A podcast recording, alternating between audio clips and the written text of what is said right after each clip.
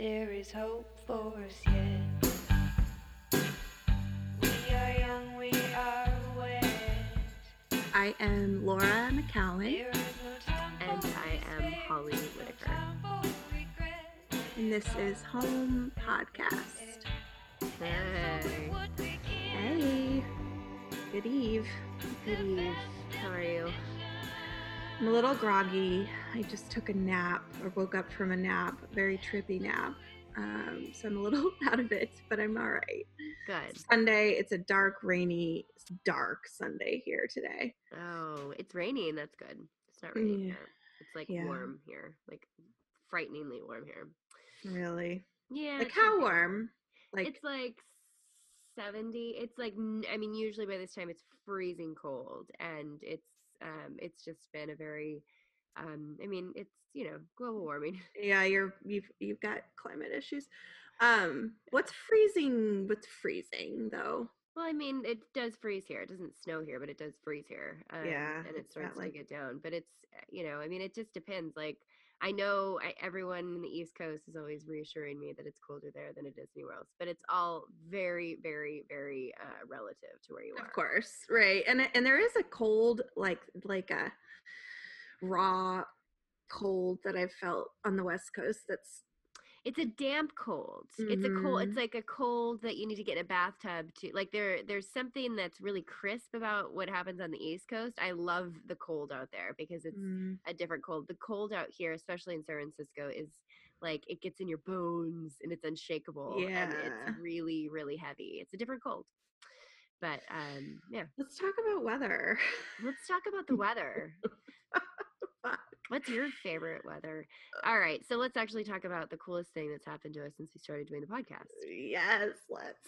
So, so we interviewed Sarah Hepola, author of Blackout, the um, remembering the things I drink to forget. Yeah. and it was how was it, Holly? Who's Sarah Hepola? Why don't you why don't you first tell us who she's Sarah a yeah so she's uh she's a writer she currently lives in dallas i think that's where she's from actually i know that's where she's Yes. from she Well, no, no. She was born on the East Coast. She she relocated at a young age to Dallas. oh, okay uh and then moved to i know she lived in New York, City, um Austin, New York City. Yeah. yeah and she uh wrote she was an editor at salon and she wrote it a bunch of different places but this was her first book uh and it's a memoir and it is awesome we both really loved it um and she's our Yeah. first interview she's our first interview. our first interview on home and she was so she was so great and funny and down to earth and gracious in the interview it was just such a it was a great virgin experience Yeah, it was, and it also felt like uh, quite a bit like uh, we were just talking with a friend, and that was what I Mhm. really appreciated about it was that it was, um, it was just very, it was very on the level. It was, it was a great conversation that uh, really helped us, I guess, understand things about her that we otherwise didn't know from our different, read, not only reading her book but also researching her. So I, I just thought it was yeah yeah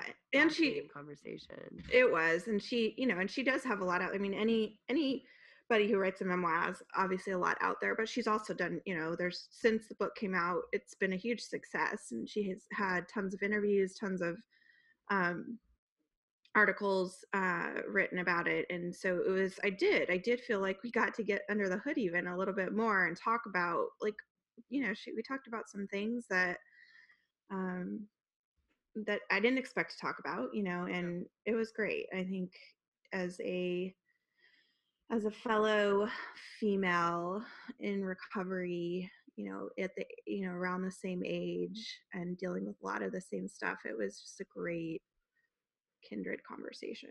Yeah, I know. I almost at the end wanted to say, "Will you be our friends?" Um, We could still ask her. I'm gonna send her an email. Holly and I were wondering, Yeah, check yes or no. do you like us? Uh, yeah, I was That's really it. pleased by the way that it came out. I was just, I was very happy, very happy. So, yeah. without further ado, shall we let it roll? Here we go. Okay. Happy Sunday Eve. Nice checking on the weather with you. you too. Bye. Bye. So, hey, Sarah. Hi. Hi. Hello, Sarah. You're back in Dallas, yeah? After being in New York? it's it's true. Yes, I just got back to Dallas yesterday. It is a gorgeous day, which I'm spending inside, hiding from the sunlight. But that's but but you know, sometimes we choose unhappiness. I don't know. Interesting way to start this interview. No, I, uh, I, I'm having a similar day. It's, I mean, and you're in Dallas, which is generally warmer anyway, but it's, it's Yeah. probably 60 degrees in Boston, and I'm choosing to be inside. I'm doing So- the same thing. It's really nice outside, and I'm staying inside as well. So Yay! Well, I, yeah, I thought it was funny that I started out by being like, "It's a beautiful day outside," and then it was like, which I haven't enjoyed whatsoever. But well, we're that's all the way it this is. It is the way it is. Um, well, thank you for coming on. We're so excited, and we're just going to kind of start. yeah, Yay! yeah. So I, I'm gonna have, I, we're gonna go back and forth, and we've kind of like set this up to alternate questions, and and I, we decided to go with mine first because I think mine really sets the stage for um, what this discussion is about, and and also one of the one of the suspicions I have of of why your book has been, at least like from my point of view, why it's been such a big deal. And so when I was reading it, I got into it, and I was immediately drawn in. I actually I actually read the article that you that you wrote. It was an excerpt of it that was that came out, I think, either before the book or along the book launch. Was that like the was it the Atlantic? There was a piece in the Atlantic that was talking about the science of blackout. That's exactly. So it right, took it used my book as a jumping off point. You know, so it was kind of a review of the book, but also delved into the the medical, the scientific history of blackout. It was great. It was a great piece. Yeah, it was a wonderful piece. And for me, it was also kind of life altering just because I had forever equated um, blacking out with the idea that that was actually passing out. And so Right. when I was reading that, I was all of a sudden overwhelmed by this like very big realization. Like, I mean, it was just like a screenplay of my life of all the moments of those same things that had happened to me, which is like waking up um, in the middle of sex without remembering like how I got there or Right. um, like just chunks of times that had um, disappeared from my life and not really i mean it wasn't like i didn't know that this was happening i mean i clearly knew the next day when i would be doing things that like there were pieces that i didn't remember but i think understanding the science behind it was hmm uh, such a but such an eye opener for me. So I'd really love because I mean your book is called Blackout, and that was that article went into describing the science behind a blackout, and and you go into this in your book as well. So I would love if you just started off um, just explaining a little bit about what a blackout is, um, and also Yeah. um, maybe talking about why that was the you know why that was the basis for your book. Yeah, and that's a great place to start. And and just so you like you are kind of like the target demographic for my book for just the reason that you described. I mean, like that experience, um, which is to illuminate um, a piece of your drinking history that you weren't that you didn't even know. Um, that's that's exactly what I had kind of set out to do. So thank you for telling me that story. Um, you know, so so I, you know, so a blackout um, is when your long-term memory shuts down because you have had too much to drink. So a lot of people do confuse it with passing out. Um, and from the observing standpoint, those two things look very different. A person who has passed out is like unconscious and laid out on the spread eagled on the floor or whatever. Um, but somebody in a blackout can be talking and doing karaoke and even driving cars and performing surgery. And so it's a very, very freaky deal. Um, and what happens is that your hippocampus shuts down, and hippocampus is where long-term memory is stored. And so you're able, you have access to short-term memory, so you can keep talking. Um, but the next day you won't remember any of it. It's basically like amnesia, and you give it to yourself by drinking. And there are all these things. So I always knew, I always knew what a blackout was because it happened to me the first time I drank a lot, which was at a very young age when I was 11 years old. And my cousin, my older cousin, who taught me all the things like about the sex and the boys and everything, was with me that night. And the next day she was like, Do you remember doing, you know, sitting on the stairs and crying? And I was like, I didn't do that. I don't know what you're talking about.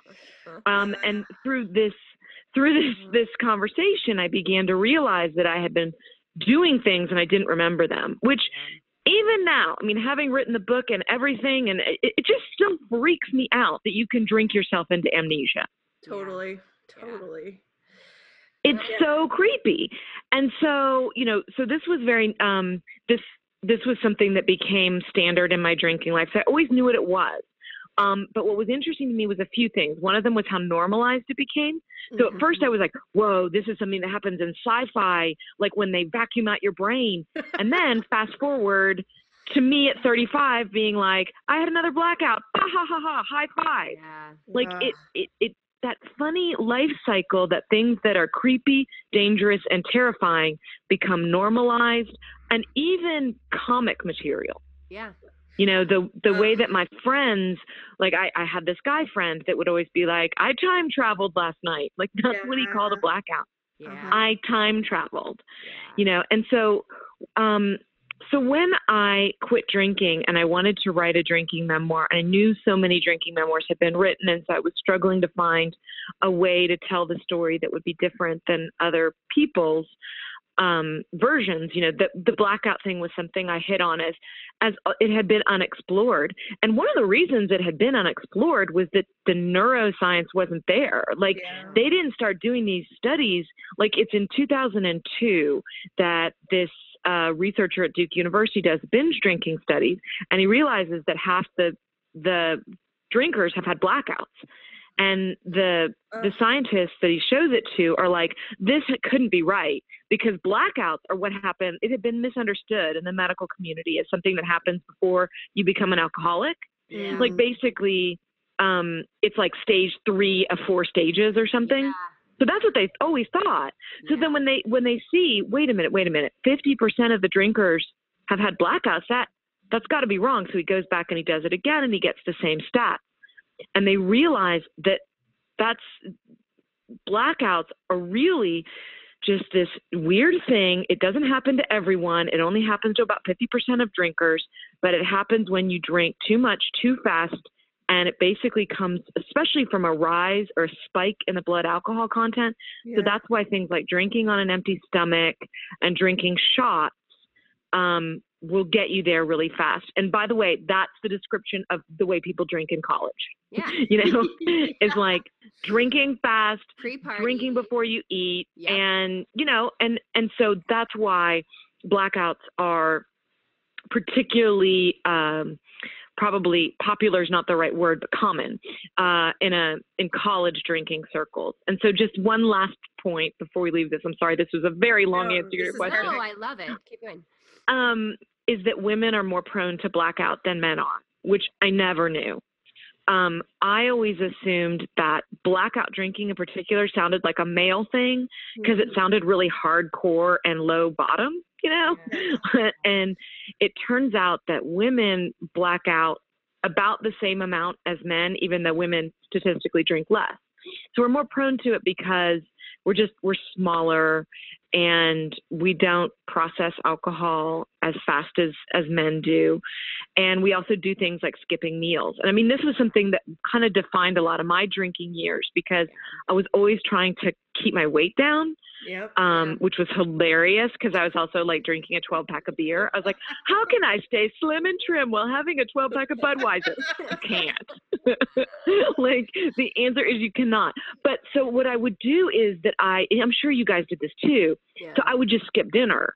Um, you know, or I would be like, I'm gonna cut calories by by not eating all day, and then I'll just drink my calories tonight. You know, Oh, totally. Well, Just I like- even did it like I actually even gamed it so that I would get the biggest impact from the alcohol by drinking less of it as well, right? So not only is like Yes. a meal like calorie saving, but it's also to get the bigger impact first. And, To and I really black out love this point because I think it's I think like the biggest part of this that was um that, that anybody can take away is that I mean this is happening to me far far before I went off the deep in and far before like way long before like drinking in the morning for me was a normal thing or any of the Right. I crossed. This was something that was happening to me when I first started drinking um, and could go for long periods without it. And so I think it's a really important, um, it's an important thing to take away, which is that this is something that happens throughout a drinking career, not just something that necessarily happens at a certain stage of, of um, intensifying addiction. So yeah, I love, I, That's I loved it.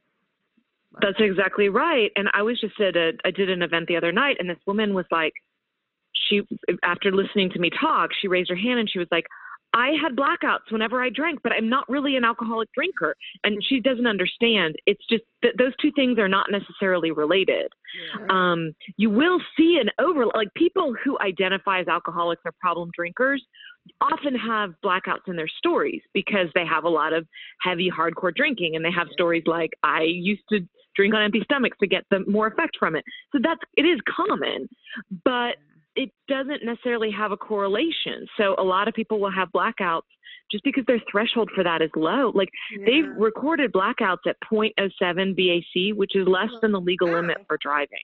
Yeah, that's crazy. Terrifying. I never knew that. I'm I'm kind of I like I I'm sitting here going, okay, I told I knew what a blackout was. I had read about it before, but I I I definitely associated it with more of like problematic drinking because I like you Sarah had blacked out from the beginning.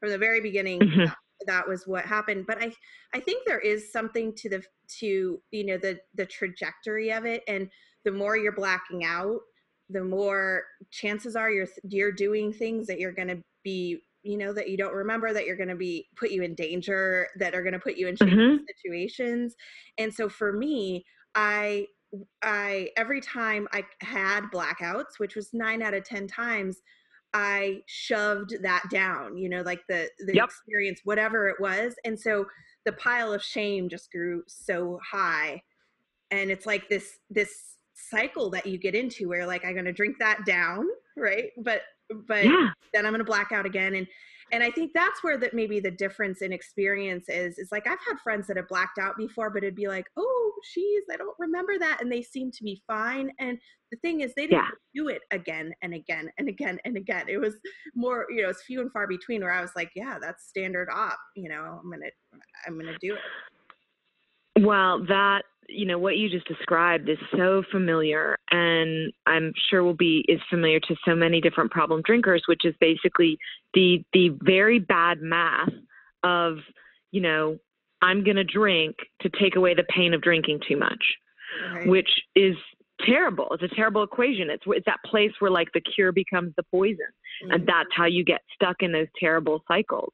I can't tell you the number of times that I woke up, I didn't know what happened the night before, and I would have such shame. Like I couldn't sleep when I drank a Oh, lot, so I would wake up a lot at like four and five in the morning, and then there would be these hours before other people would wake up.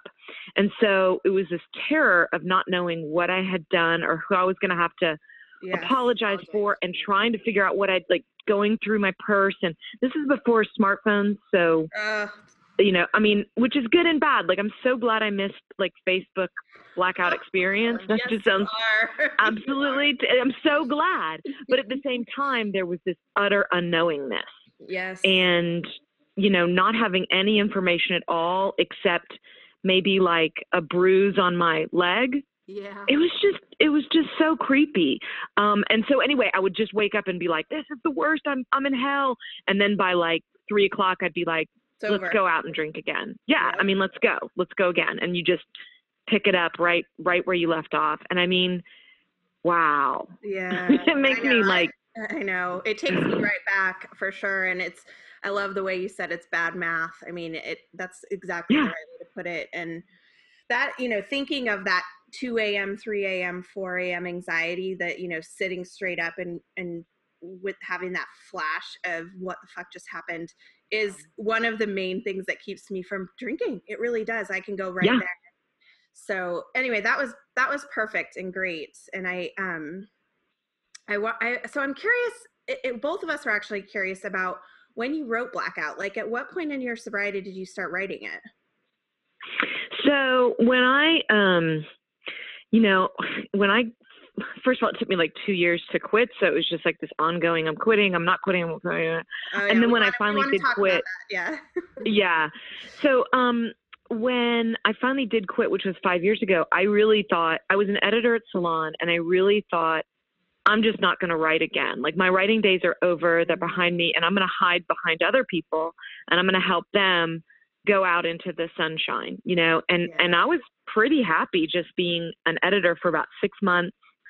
Um and at six months in, I decided to write a story for Salon, and I actually think it was in some ways it was just a practical way to tell my friends that I quit drinking, which I'm sure you guys understand. Yes. I mean, there's this the, the it was so horrible to come out as a person who didn't drink anymore. Mhm. Um, how do you explain to your friends for whom drinking has been the primary social activity they do with you for 10, 15 years? Ugh, yeah. And so I wrote this piece really as a way to out myself.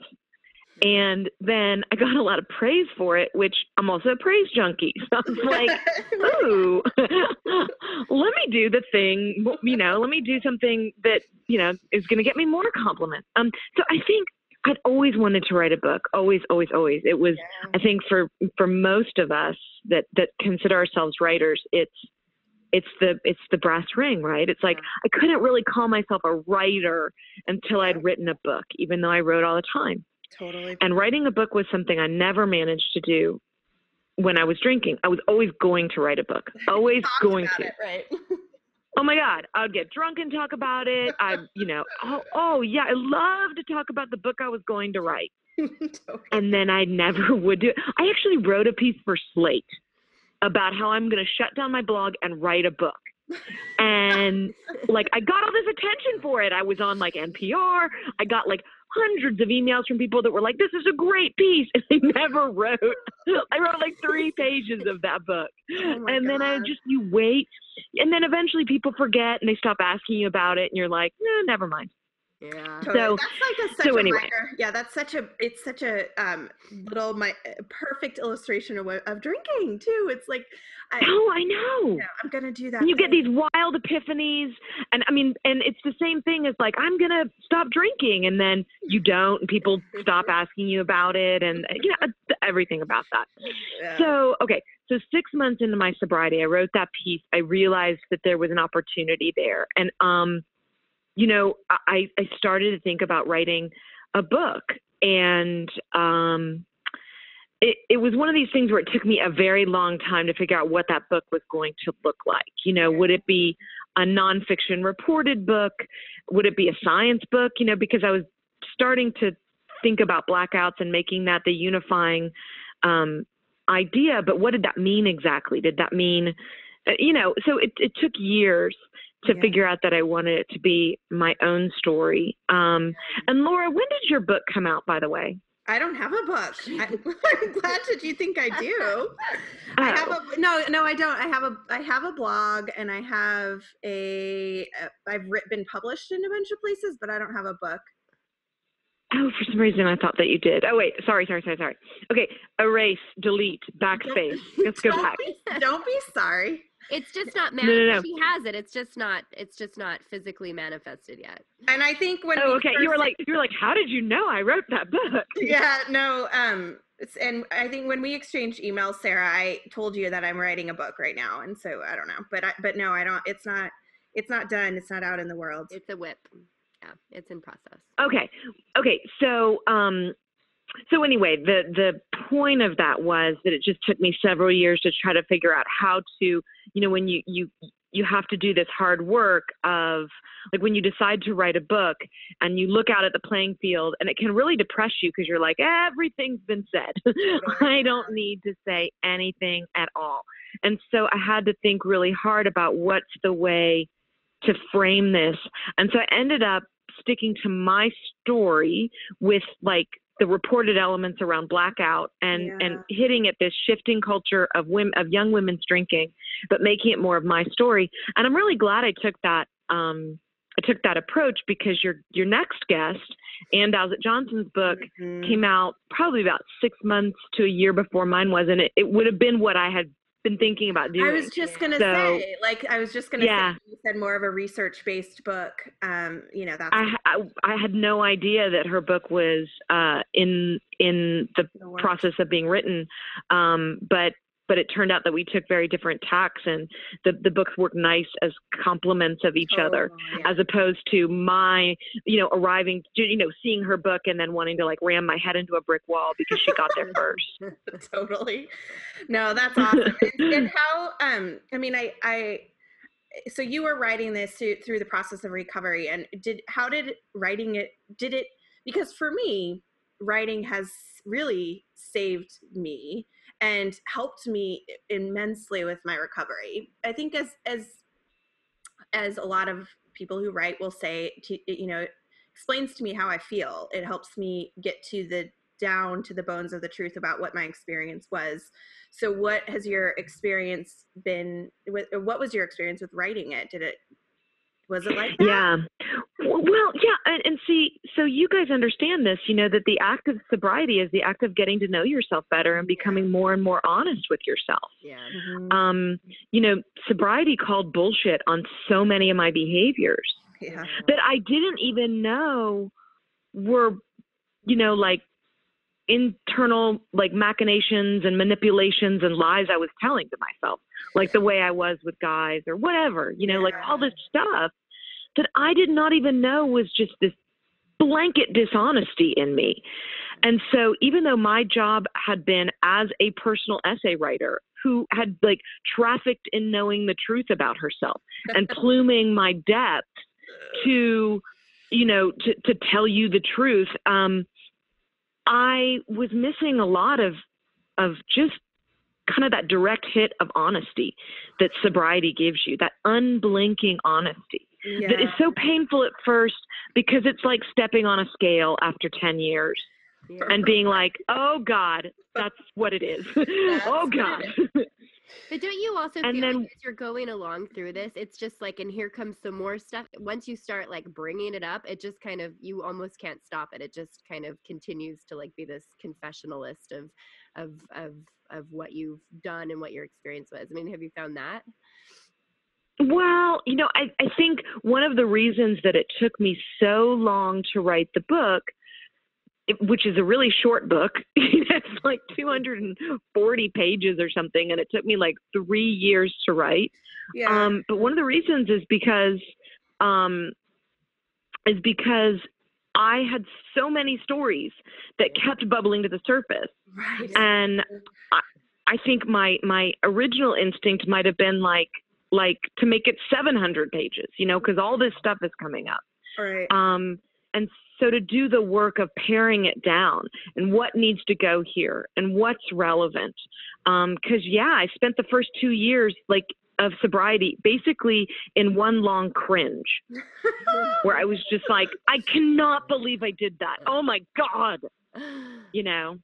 Yeah. and and I think also I'm glad that the book didn't end there because the next two years of sobriety for me it was year 3 and year 4 that things started to get better and lift and I started to come back to civilization and the world and my friendships and erotic enjoyment and all those things Yeah. you know and I started like I'm glad that it wasn't just me that was still in that painful place of loss and grief where you feel like there's a hole cut out of your insides yeah. yeah. um yeah. I loved it just- that. Yeah, I I totally I read the second like the last few chapters of the book again before we talked because I I was going to say as you're as you're talking I'm like nodding my head nodding my head because it feels like you can feel in the last chapters of the book that you you started to become integrated you know like it mhm, really exactly. comes back around and it's so it's such a uh what as a reader and someone who is who who's starting to get that it's such a it's that's what the, where the juice is for me because you start to yeah talk about dating and become what you were saying before about really all the the the misconceptions you had about who you were it's like all those Mhm. all those things are you're not under delusion anymore and to see that and it's like such you know and ann Dowsett Johnson does it really well too like she says you recover yourself and Yeah. um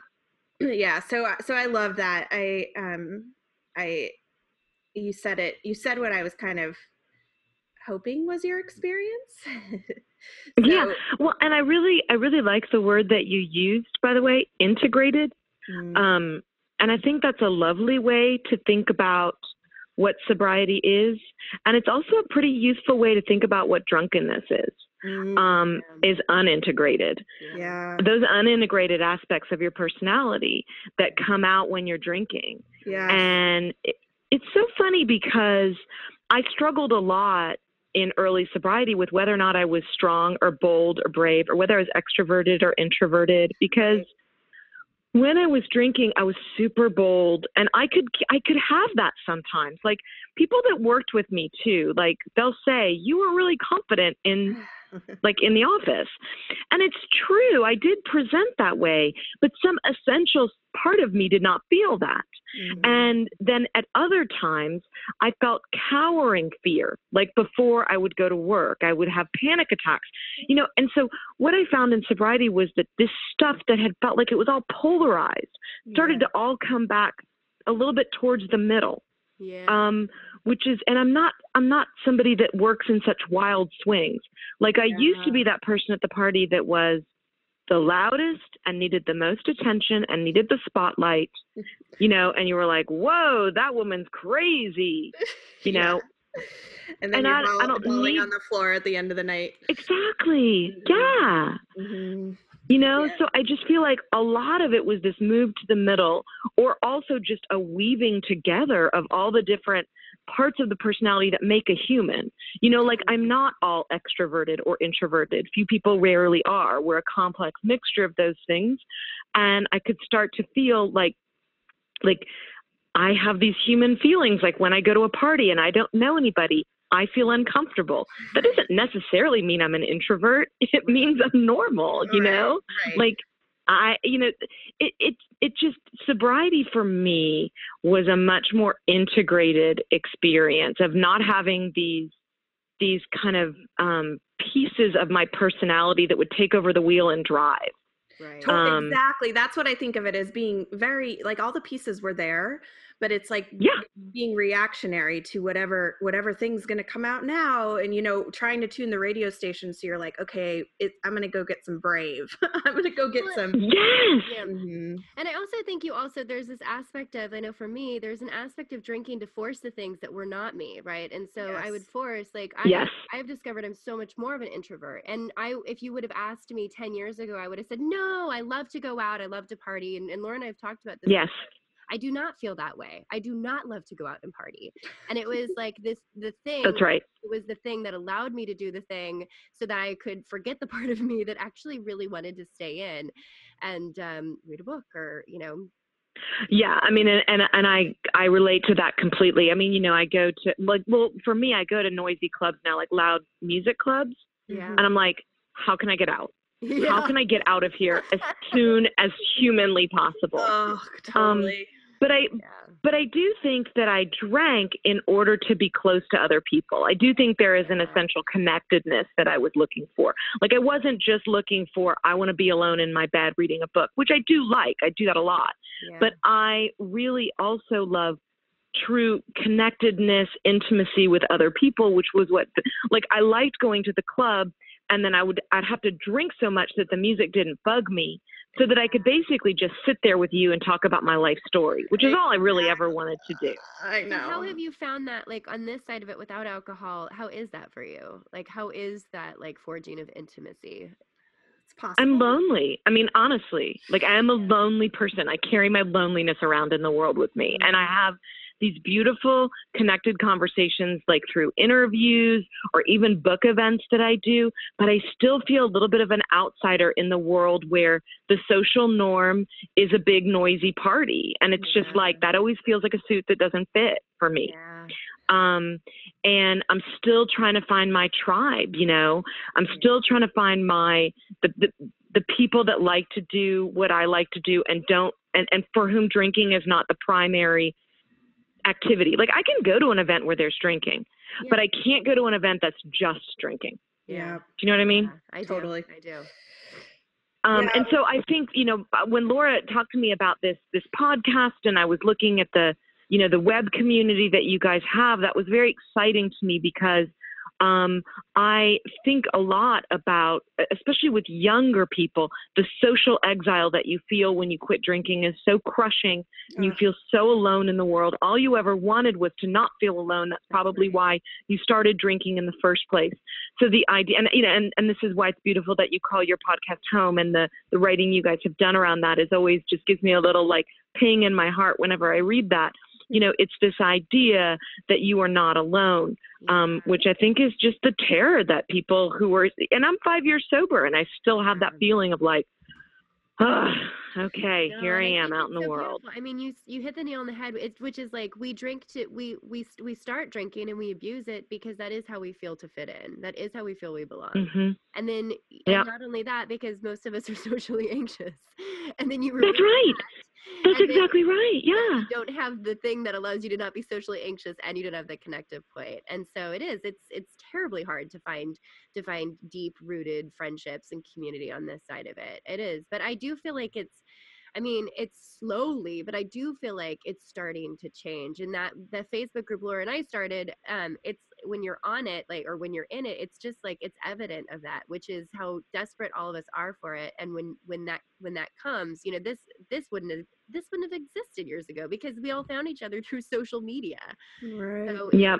I do feel it's changing, but I do feel you on the lonely part, right? I mean, it's hmm um, it's like 80% or some some ridiculous percent of adults drink and that is that is the that is the thing that is the center of social and so Yeah. Do you feel like Sarah? Because I, I mean, I, I love the honesty about it too. Because I think a lot of times, you know, you're saying it's refreshing to hear you say, "Look, I'm five years sober, and this is still how I feel sometimes." But do you, don't you also feel like, like you ha- you stood no shot at connection, true connection with drinking, and Yeah. that it's made it, you know, what whether they're um, whether it's more selective or in different scenarios that because I feel like I found what I was like I am starting to find what I was looking for all along in sobriety, what I was chasing and drinking. Absolutely. Yeah.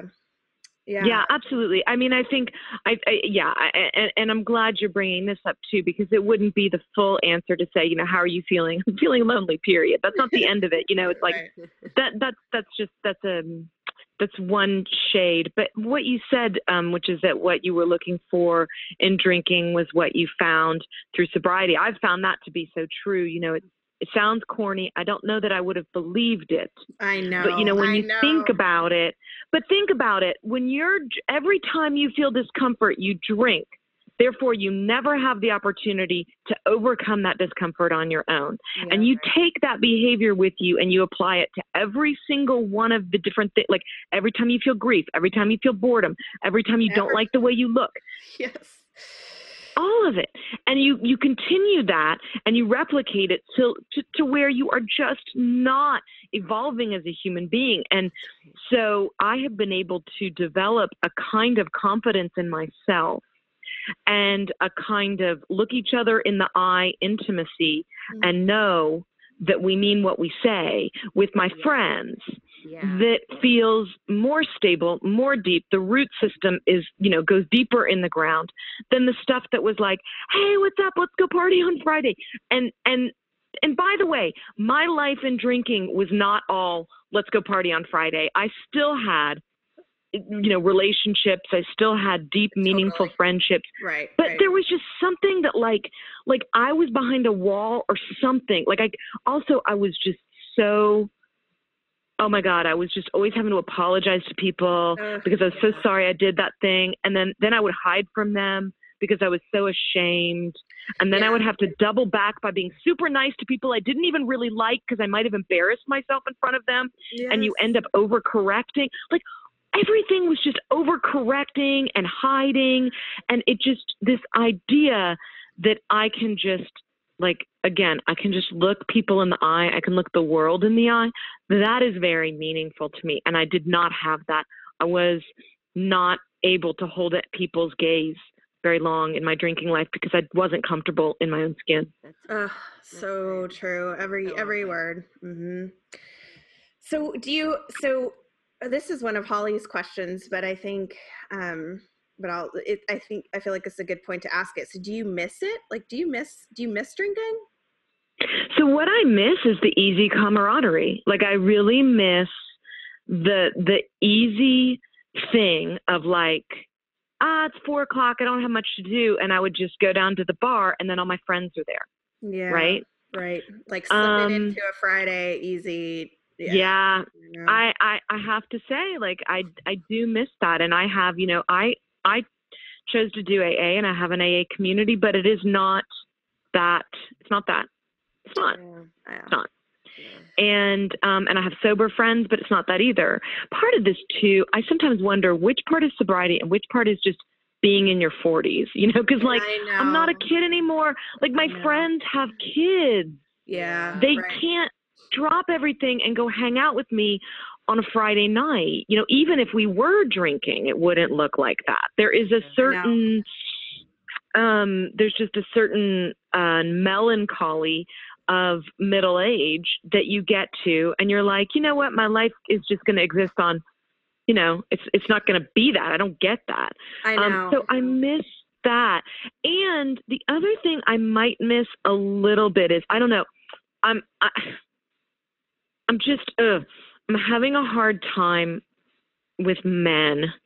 Um and I'm just it's it's tough in a dating world. And I know you guys have done episodes on dating and I need to listen to them because uh, they will probably answer a lot of the, the, the struggles that I continue to have. You know, no, they'll just, just, they'll it's just recognize that, like, yeah, sister. That we're all fucked. no um so no i'm curious so okay so i listened to your thing to your to the show uh, with anna david and you had said you had just signed up online again um and that was around labor day curious about how it's going like and what's come of that like or, i mean because i i go on and then like 10 days later i'm i'm completely off most recently because somebody one of my followers found me and um Oh yeah, I know. I know. Knew everything about me and sent me a long email trying to court me, and that freaked me the fuck out. And so, anyway, I'm just curious how that's going. I yeah, I think that is the um you know, you feel exposed when somebody recognizes you on there, you know. It's just it's it's a lot of vulnerability. Yeah, I want every everyone to just not see me unless you're really hot and I want to date you. Then you can acknowledge that I'm here, but everybody else be quiet. Um okay, so it's been really yeah, like you started out by saying I go on it for 10 days and then I pull myself off. Well, I I stayed on it for the full months that I was there in LA. And it was just a very slow drip. You know, it was just like it would be like you've matched with somebody on Tinder. Silence, Oh. silence. like and and then sometimes I would get these messages at like 2 in the morning that were like, "What up?" And I was like, Ah. Oh God. See, no, no, not not up, not up at two in the morning. That's one thing you need to know about me. um, but I did meet a lovely gentleman who was also sober, and um, that was the coolest thing, you know, Yeah. because I put on there that I'm sober, and that's a turnoff to a lot of people. Yeah. But it also means that other people that might not put it on their profile will tell me, you know, hey, I don't drink too. And then that's awesome. And we went out like normal people and we had normal dates that might have gotten physical. And it was nor- like it felt good. Everything, you know what? What was awesome was that I felt comfortable. Yeah. And that to me is the most important thing. Is like I know when I feel comfortable with somebody. yeah. Um, Oh, I'm I'm good. yeah. The online is world good. is so because I'm doing it too. I'm I'm I'm on the Tinder. I'm on. I go on and off of OkCupid, and I think well, it's really interesting to do that as a sober person. Um, and I put it out there too, Sarah, because I feel like uh, same reasons. Like I just rather put it out there. It, it it's a Yeah. little, it's a filter, and that's fine. Um, Yep. But I think I think it's just like you're just exposed to more of the same as you would be in in regular life, you know. And it's just Mhm. gotta- it, it takes like it takes. uh I think it's I think it is. um it takes some balls to do it and i think you just you have to be at a point where you can say you cannot let those 2 a.m messages like sink you like oh this is just you know this is just pointless and and all of that um Have you? Well, yeah, I yeah. There's so much about drinking and the drinking life that just kind of is like counterfeit courage, counterfeit flirtation, counterfeit mm-hmm. everything. You know, like it's so much. It's it's easy. It's an easier way. Let's be honest. yeah. It just didn't work for us. Yeah. I mean, like it wasn't an easier way for us ultimately, but you know, like there are things about that life that make romantic friendship anything easier from a Day-to-day sense of just being convenient Totally. and you've made things more difficult. You've filtered out more people, um, and you do have to call on these reserves inside yourself of, of like, okay, don't get discouraged. It's okay. Don't let you know. a- a- And that can be hard. And some days I don't want to deal with it. Mhm. And I just, I did, t- like, I did like put my OkCupid profile up. And then, like two days later, take it down. So I'm still on Tinder, but not on OkCupid because I was just like, can't deal. I can't deal. Yeah. I know. Same. Same. No, I think it's interesting. Both so both of you put sober in your profiles. I don't put sober in my profile at all. hmm I'm picky. I make sure that he doesn't have any pictures of him. Like I'm very careful about what he puts up in his profile. Like if three of his like you know qualities are that he loves wine tasting, whiskey bars, and Right. good IPA, like we're not going to hang out. Um, but I also don't put it in, and it's interesting because I find if I I like to, I am very, I'm fully open. I, I like I, know when you were talking to Anna David how you don't want to disclose that part of your life. Um, part of my almost dating test is that like you know aside from like when we're together like what his reaction is when i don't drink because it's not a big deal to me like i don't put it in there because it's not like while it is my career and what i you know dedicate my life to being sober i don't feel is like a distinct qualifier of who i am for a dating profile i Mhm. don't know why um but i think it's the same as if a guy likes you know like happens to like like you know he's like i like red wine like i also don't discount that as well and so I feel like when I've gone out, very different from from I, what you were talking about, Anna David. I have um, I'm very honest about what I do to to an extent, but I also kind of use it as a test that like I'm clear. I don't want the, this is not how I want you to discover who I am or anything about me. And if you like, we talked about this on the dating episode. It's more like I trust that you're not going to Google me and like and dig into my stuff, and that you're going to let it come naturally um, which I mean has not made it more successful or less successful, but it's just kind of been my approach. But I found it interesting when you were talking about um, that aspect, and so I'm curious. Like this last guy that you dated, did he did he naturally find out about you, or did he like did he do his research? Okay, that was a funny one because I can't believe I'm talking about this. By the way, I don't normally talk about people I date, but uh, no, I mean, I, and that's okay. Um, okay, so that one, I always go back and forth about whether or not to say my last name or what I write. Right, so that's what we're talking about. Because if I say my last name, people go to Google and then they'll find the book. Or if I say I wrote blackout, then I mean, it's just it's a lot of information. So I just made this decision because he was sober. I was like, oh, I'm just going to tell him that uh that you know what my last name is and then it just so happened that he was listening to fresh air like that Oh. afternoon and he had queued up this podcast and it was my interview with her Oh God. and and so he, he was like oh my gosh i listened to your fresh air podcast today and i was like no see no no no no no no because i talked very candidly about sex with her and i i no. I thought, ah, but you know what? It was really cool because then when we went to get coffee together, he kind of explained to me what his experience is like. And it just, it, it made for exactly the kind of conversations I like, which is instant intimacy. You know, it was just like, oh, I just revealed something and now you're going to reveal something. And it felt very comfortable and close. And so it was okay. But I mean, I think that stuff, I'm still trying to navigate all that stuff. I don't know what the answer is. It really, to me, it varies on the person. Totally. I think it's totally situational and one person at a time and one relationship. I don't. I don't think you can mess it up. Like I don't think there's one right way to go or one wrong way to go. And I think sometimes, especially for people who have been in recovery, you can go to that intimacy place immediately because that's what we do every day. You know, Yeah. if you if you go to meetings and Mhm. whatever, you're you're like, no, let's I, I want to know. I, I don't want to have small talk for, you know, for three dates and then like let's just get kind of get right to it and you're more comfortable. But Well, not everyone is like yeah. But not everyone is is right for that, and not everyone is going to you know, but it's it's it is in some ways that is a little bit of a test, isn't it? Because like what I'm looking for is I can't stand small talk. I And so what I'm trying to do and why I drank was I wanted to skip over the small talk and I wanted you to tell me all the parts that mattered.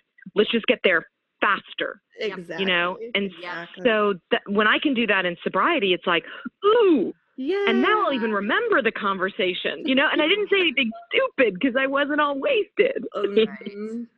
So, what's the most surprising thing about sobriety for you?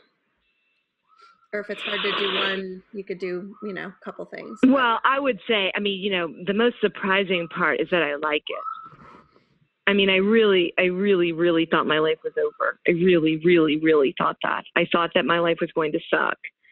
And like, uh, I remember when I was like 25, I quit drinking for a year and a half and, and I, I went into AA and, and I remember I found this cool sponsor that cussed a lot. And she was like, she was like, Sarah, you don't understand. I go to AA because I want to. And I was like, that is the saddest thing I've ever heard. like, I just thought that she was so pathetic. I really did. And I guess I've just, you know, be careful what you disdain because you can't, you, you, you turn into what you hate. You know, like I am now somebody that I like being sober. I like going to AA meetings. I. I, I like this stuff. I wouldn't do it if I didn't like it. I know. And, it Um, it's it's totally surprising to me. And wonderful. It's totally surprising. Yeah, and wonderful. You know. well, because it's like you, if you, you know, I, I think we all, and I, I think that's what we want to get to next is sort of your experience getting sober. But, you know, I went through a period of about a year and a half where I was trying, trying, and in and out of meetings, and you know, you hate it, and you don't feel like you will ever actually own the words that people say. You know, when they say things like "I'm grateful," I'm, I'm. No, it all seemed like nonsense. Right, but then once you find you you find yourself not just saying it because you you got brainwashed or something, but you actually are grateful. You know, you're actually love you love being sober, and it's it's it's totally surprising. I'm with you on that.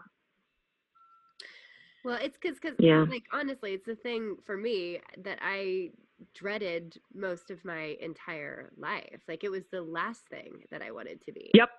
And so Yep. it's surprising that on this side, it's actually so fucking enjoyable. And not only that, it's, um, I don't know. I mean, like, I, I don't, I like being part of this club. I like being part of this club. Like, I like the people that I've met on this side. I like my life on this side. It's just, it's good. It's better. Well, you start to like yourself, you know, and so much of the drinking, especially as you get further and further into it, is this is this chase away from yourself and away from your feelings. Yes. And so when you get to this place where you don't need to drink yourself away anymore, it's just such a nice feeling of like, oh, I like myself, you know? Mm-hmm. And it's not this crazy bravado of like, you know, screw all y'all, I'm the greatest, or this, you know, shivering in darkness, I'm the lowest creature that's ever walked face the earth. Mm-hmm. It's something that's integrated in the middle, modest and humble, and you can be like, no, but I am who I like. I like me, and that feeling is really good. Yeah. kind of everything. it is. Mhm.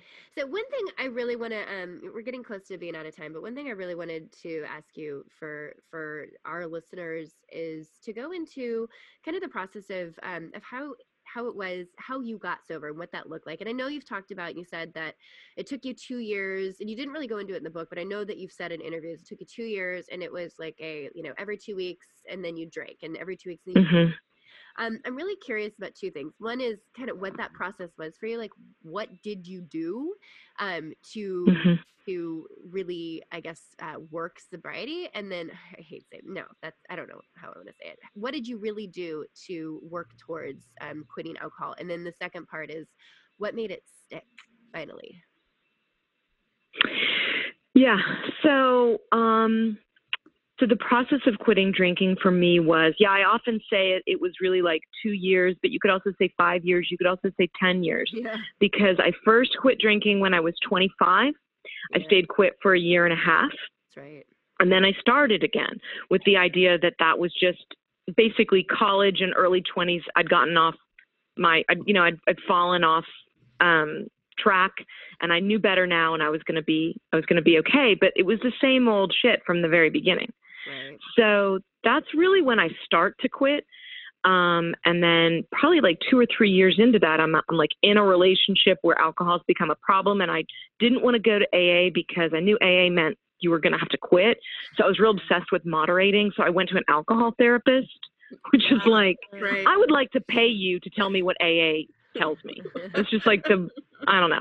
I'm actually, I shouldn't say that. I'm sure there are wonderful alcohol therapists, but mine was basically like, I would like to pay you $150 to just give me AA material. yeah. Um, so and and she, uh, anyway, I was just doing the dodge and denial and all the like. How can I do the shell game of keeping the drinking? yeah. And I just I couldn't give it up. I couldn't give it up. It was the one thing I needed to hold on to more than anything because, like you said, I believed that sobriety was the dead end that meant my life was over. So as long as I believed that, I was going to do everything in my power to keep myself from going there. I try. I So call then I go- for the third door, where you're like, I don't want to be sober. Oh, I God. don't, I don't want to be. I don't want to be sober. I don't Oh, want God, to yes. be drinking. So what's the third option? That's perfect. That's perfect. Yes, that's exactly right. So I spent a very long time looking for that third door. You know, and basically my going to New York was an attempt to do that. Like I'm the genius that thought she was going to moderate her drinking by going to New York, right? Like whoever thought that? It's just Uh, like I'll stay wet by jumping in this pool. Like I'll stay dry by jumping in this pool. It's just an idiot. So I, I, I go to New York and, and my, my drinking is, is bad from, from the first, you know, weeks. And I, I had that episode in Paris that opens the book that happened a few months after I moved to New York. And and so yeah, looking for that third door. I mean, things got really bad for me um, around the age of 33, 34, and it kind of is hard for me to remember where it was because it got real hazy. Yeah. Um, and things at work were really bad. We'd gone through two layoffs. Um, my finances were really bad. I had been asked to leave my apartment because I had like almost like I passed out and there was a like smoke in the room and it's a mess. But anyway, like everything and oh and I went through a breakup, which, you know, it's funny, that's the story I don't tell in the book that I wonder if I should have. Because it is so true in many of our stories that breakups precipitate us going off the deep end in a way because you get so heartbroken and the drinking feels like you deserve it and you don't have anything to drink for because you're just lonely hearted and miserable and alone again And um yeah. and so I just really spiraled. But there were so many things, kind of, so many vectors working against me or for me to go into that deep end at that point. So anyway, I I went back to AA, um, and it just didn't stick. Like I would go for two weeks, and then I would disappear for two weeks, and then I got this really nice sponsor, but I was kind of like didn't want to make her feel bad, but I wasn't doing the program at all. Like it was all a mess Yeah. and I was going on and off antidepressants. It was just so and and so what was going on during this time is uh me saying to like friends of mine, I'm going to quit drinking and them being like, "Okay, we support you." And then 2 weeks later I'd be like, I'm not going to quit drinking. And they're like, "Uh, "Okay. okay, what do what what would happen? Do you you know, because I wanted to drink with them, and then they didn't know if they should drink with me Yeah. if that would be enabling or if it would be really uncool not to drink with me because that would be kind of bullying. So there's just a lot of nonsense of, and I'm just getting more and more alone and Mhm. lonely. And I'm trying and I'm trying and I'm reading memoirs about quitting drinking and I'm going online and, and I'm doing like I like my best friend came to town and she was like, "Well, maybe if you just did yoga every day for 90 days, like that would be just as good." And I was like, "That's a great idea." And then I never went to like one yoga session. You know, I mean, I I was just for me what quitting drinking looked like was running out of options for what that th- third door might be. I mean, I had a long list of options, and it was like, I got to try this, that, and the other thing. And I had to run out of ideas. Yeah. Yeah, exactly. And then I had to realize there was not a third door. Mhm. There was not a third door. I know. There was uh, really two. Yeah, and um, and so I mean, do you remember your last uh, uh, drinking night? Do you like? Was it? Because for me, Yes. it wasn't like that. I mean, I know when it was, but it wasn't anything profound. It was just like I'm just fucking exhausted, and there's nothing there. It, this is this is so done. It's clearly so done. Well, yeah, I had run out of steam too. I mean, I did not have like a rager of a night. I mean, I went to my friend Rebecca Traister's wedding. She's a wonderful writer that I um, worked with at Salon, and I went to her wedding, and it was great. And um, but I don't remember how I got home. Yeah. And I woke up, and I was like, "Well, there you go again. Like, no idea how you got home. Nothing. Like, and and it just." It's funny because I didn't wake up and go, "Oh, I'm going to quit drinking," which is what I always did. right. I actually woke up and I was like, well, that's your life. That's who you are now. This is it. Yeah. Like nothing's going to change. Nothing's going to change. Yeah, you talk you I don't have the the quote in front of me, but I think that is one of my favorite parts of your book where you talk about the the fear of not changing being a big reason for stopping because you're just you're you know you're it's like this for me it too it was like i know what happens if i go down this road i don't know what happens if i go down this other road and uh, you know it i'm afraid not to change Well, I think when you're pushing that, when you're pushing the envelope on a problem drinking life, and you're kind of going like, how many more times do I get? How many more near misses do I get? What you think in your head is like, I'm gonna eventually something terrible is gonna happen, and then I'm gonna have to stop. yeah. And so I was always playing chicken with that terrible catastrophe. Ugh. and hoping that it would be enough that I'd be okay. And, you know, this is a horrible thing that addicts do, by the way, because, you know, you're basically like playing like dare with, uh, you know, with your life. yeah But, um, you know, but that's what, what my life was. I was always so afraid of what might happen. Um, but then I finally realized like, oh, but what you are is, this is horrible. Like it was suddenly not some hypothetical thing in the future that I was running from. It was this dawning realization that my life as it was was awful and that I was never going to change. Like I was going this was going to be it. And if this was all it was, this was death. I mean it was just so sad. I was getting so much sadder and I really, you know, your your soul starts to like leave you. You know, like yes it really does Mm-hmm. Wait, so is that your last? That that was your last time drinking? Yeah, it was my last night of drinking was at Rebecca's wedding, and then I woke up and and I um I didn't know how I'd gotten home, and then uh that night I called my mom, and I said I I kind of told her everything because I'd been really withholding with my mother. I didn't I kept her at an arm's length because I didn't want her to know how much trouble I was in Yeah. because you also play that game of like, well, I can't admit everything to my mom because then if I start drinking again, then Yeah. she's going to be mad. do that with So, everybody you- right Yeah, yeah. So you you have to keep everyone away, like you have to keep everyone from knowing the full truth, or they might not let you go back again. So I I have a personal essay where you know I say I talk about like how calling my mother was like destroying my hiding places oh um, because it's like once my mom knew, then I was accountable to her, and that was awful because I I couldn't. I felt so so bad that my mom was so worried. She was so scared. And you know, one of the things that I told myself for many years was that my drinking didn't affect anybody else, yeah so it didn't matter. yeah Like it doesn't matter if I drink too much because I'm not hurting anybody right i'm hurting But then- it's fine yeah it's it's hurting me, but it's not hurting anybody else. And so, like my mother's reaction was disrupting that in a way that made me very cranky and mad. Like I didn't like being aware that my drinking affected other people, but it starts coming to you at those cracks in the walls, and then you start realizing, oh, your drinking is affecting everybody in your life. Yeah. Um, and so, yeah, I started to become accountable to her, and then, and that's when I quit. But I should say, I didn't really know I had quit drinking because I'd quit so many times and and turned back on it. right So it was like the 150th time I'd quit drinking. So it's only historically that I can look back and say, yes, that was five years ago, and that was my last night. But at the time, I just thought this was uh, Yeah. going to be the next failed attempt. That's really, I you can't tell the difference when you're inside it. No, you can't. And it's that's such an awesome point that I think so many of the women that we're connected with like need to hear because you you I didn't know my last time would be my last time either. Honestly, after my last time I stopped promising myself that I would quit. Yeah. I was like, Yeah.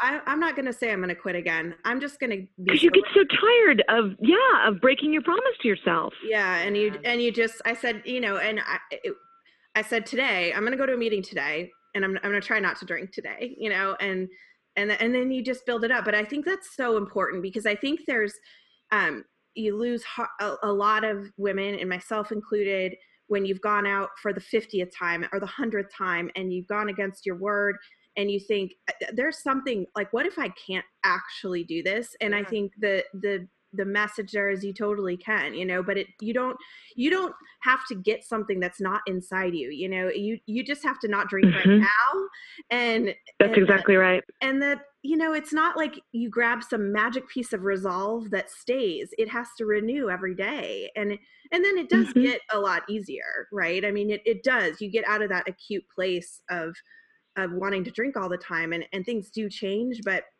i think that is a huge it's a beautiful No, point it's huge. It's huge, and I don't even think it has to be fifty times. I think it can be your first time that you try. it can and- and it- absolutely that fucks with you. And I know people who do quit the first time, and that's it's Mhm. amazing to me. It happens. It absolutely happens. But for me, because I had broken that promise to myself dozens, if not hundreds of times, yeah.